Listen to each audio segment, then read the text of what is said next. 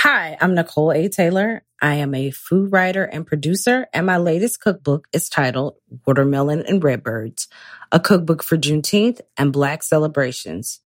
I am a jewelry horse. Hmm, you're wondering what that is? I freaking love jewelry. I'm Jesse Sparks, and this is The One Recipe, a podcast that asks chefs and great cooks one huge question. What is their one? That singular recipe that makes any meal feel like a celebration. This week, we're hashing out a breakfast favorite with Nicole Taylor. Nicole's a James Beard Award nominated food writer, a master home cook, and a producer. She has written for the New York Times, Bon Appetit, and Food and Wine magazine. Nicole is the author of the Up South Cookbook, the Last OG Cookbook, and her latest, Watermelon and Redbirds, a cookbook for Juneteenth and Black celebrations. Let's get into it. Nicole, thank you so much for being here. It's great to have you. Oh my gosh, Jesse, it's so great to be on your show.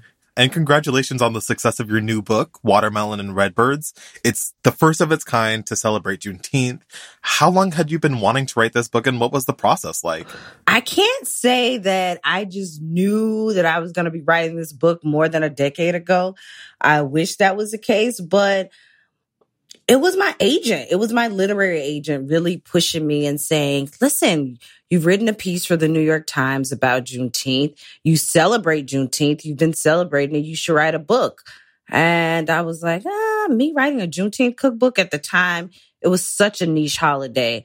I totally was like, mm, maybe I'm not the right person for this. But after really sitting down and thinking about all of my Juneteenth celebrations and thinking about all the stories that I could tell about more than Juneteenth, but other Black celebrations, I said, why not? So around 2018, 2019, I started the process of writing Watermelon and Redbirds. And they kept you pretty busy, right? It sounded like you were immediately writing it and then immediately going on tour. How how was that? How did you juggle it all? Oh my gosh. Am I giving you war flashbacks a little bit?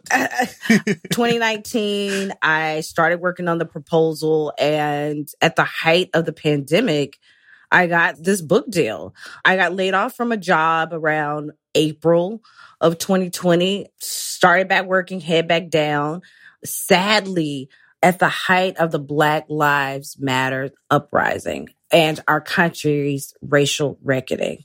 I got this book deal. It's a beautiful book and it's a beautiful way to kind of just celebrate and remind ourselves how important Black joy is and Black celebration in spite of whatever things are going on in the world. So it's it's been super exciting. And you've also spoken about how the process of writing the book felt a little bit more restorative and encouraging than you were expecting it to be.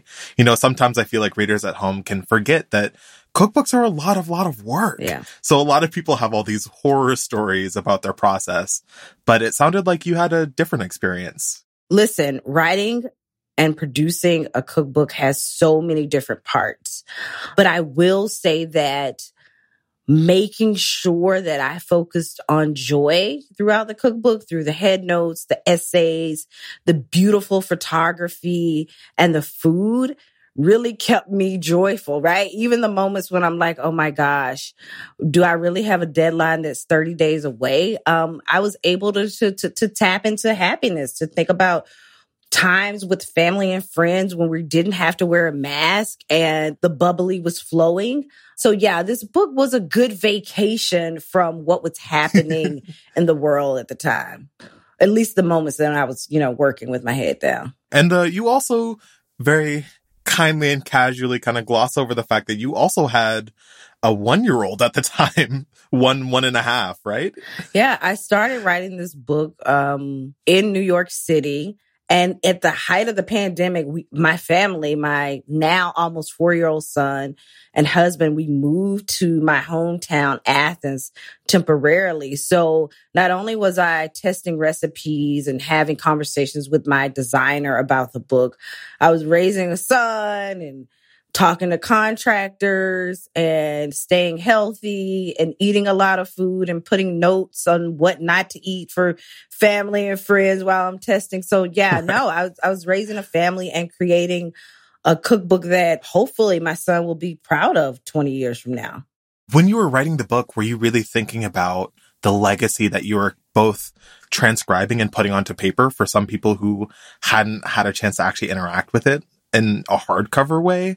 And were you thinking about the legacy that you were starting to include your family in also? 100%. I am not going to lie. I was thinking a lot about getting it right.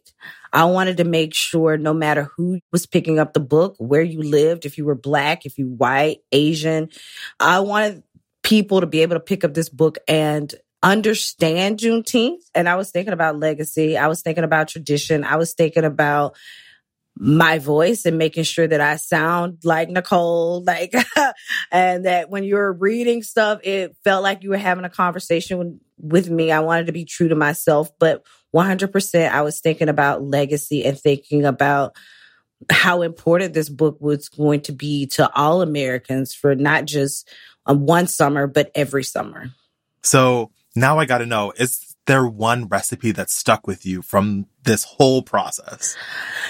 You know, it's one seasoning, Jesse, that sticks with me. Ooh. A seasoning that I put on a recipe in the front of Watermelon and Redbird. I have a whole section dedicated to homemade spices and seasonings. And one of my favorite, I'm not going to lie, yes, I have a favorite there, is the sweet potato seasoning. It is a seasoning that I keep around 24 7, 365. I sprinkle it on my Sunday, Saturday sweet potato hash. I sprinkle it on a roasted sweet potato that I've had in the oven forever. It's a wonderful, wonderful seasoning. So, had you always been kind of experimenting with perfecting that hash for you? I make that hash so much I can just close my eyes. It's even hard for me to like do a recipe for the hash, you know, write down a recipe and tell someone how to make it. To me, the sweet potato hash I make tends to be on a weekend for a brunch or a late Saturday morning food gathering. I start with beautiful sweet potatoes. I keep the skin on. I use an orange sweet potato. There's so many varieties, but I keep the skin on. So I use a vegetable scrubber and I scrub the skin really well, get all the dirt off, and I cut it into like half inch or quarter inch dice pieces. If I'm really fancy and I know I'm having people over, I will use a salad spinner and make sure the sweet potatoes are nice and dry before it goes into a bubbly pan of fat. Ooh. I mm-hmm. will say if I have, you know, I'm feeding four people, I will fry up bacon and use that same bacon fat as a fat for my sweet potato hash. But if you are vegetarian, butter works, a little olive oil. I get it nice and hot, put my sweet potatoes at the bottom, trying to get them nice and crisp. I feel like the the key to making a great hash is not not moving the sweet potatoes. So just let them get crisp make sure there's one even layer and then try to flip all of the little pieces. I know that sounds crazy. um, and before I've put the sweet potatoes in, I've already cut up my onions. I love to add like jalapeno or fennel Fresh fennel is something that I love to add, bell pepper or red pepper. Once I've turned it and I feel like it's getting brown, I start to add my seasoning. I will take, I'll do it two ways sometimes. I mean, it's kind of up to you. I am an intuitive cook as Vertamae Grosvenor says, I cook with the vibration. I go with the vibes.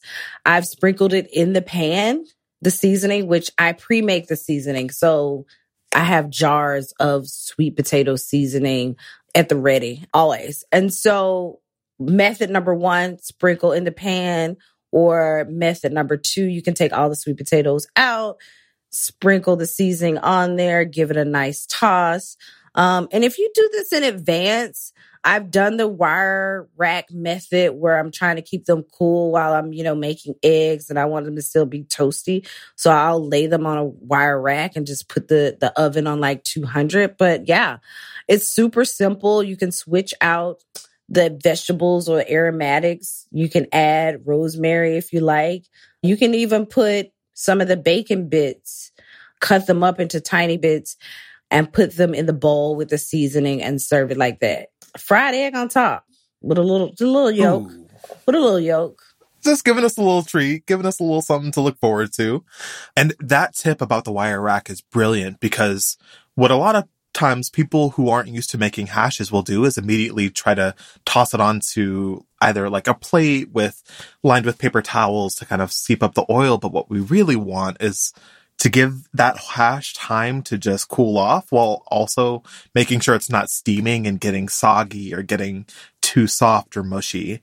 But you mentioned just how versatile the spice mix is. What are some of the other recipes or dishes that you've used it on? So I think one of the cool things to do is to make a, a spice butter mixture where you take room temperature butter and maybe uh, a half tablespoon, probably a little bit less than that. And you can hand whip it. Some people will even put it in a mixer and then roll it in wax paper into a really beautiful log and you create this seasoning butter uh, and you can add it to so many different things right? You can add it to your sweet potato but you can take the same butter and add it to a piece of fish salmon when you're coming home right? Or any vegetable. Um, even though it has the name sweet potato in it i tend to think of it as this all purpose thing for vegetables for fall vegetables and even proteins. So now that we've established fennel is kind of the star in this spice mix, what are some of the other spices at play? it's hot paprika. Yes, you can switch it up and use sweet paprika. Thyme, dried thyme, I should be more specific about that. And really great kosher salt and then the fennel seed. That's it. It's that simple. And it's making a pretty decent amount, right? Like this recipe makes two cups. And it lasts a long time. I know some of my friends who are really deep into the food world and are master home cooks like myself, they're like, dried herbs. And I'm like, yes, dried herbs. I use a Yes, ton right. of fresh herbs all the time. I buy them every single week. But I grew up where dried herbs were a staple and they're they're all they were always around. I always keep dried herbs around. And I think this is what makes this seasoning so special is because you have dried herbs and you know that if it's in a nice tight container and it's closed and it's you know in a dark dry place that it can last a really long time The fact that it's taking precious, precious counter space means that it has to be great. Nicole, thank you so much for joining us. Thank you for cluing us into your your spice expertise, and I cannot wait to make this spice mix. thank you so much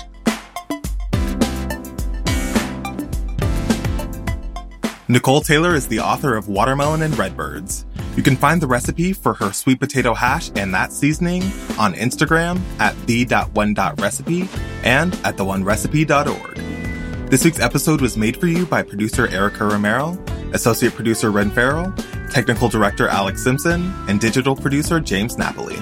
Sally Swift is our managing producer. APM Studios executives in charge are Chandra Kabati, Alex Schaffert, and Joanne Griffith. Beth Perlman is our executive producer. The One Recipe was created by Sally Swift and Erica Romero. I'm Jesse Sparks. This is APM Studios. Go make some magic.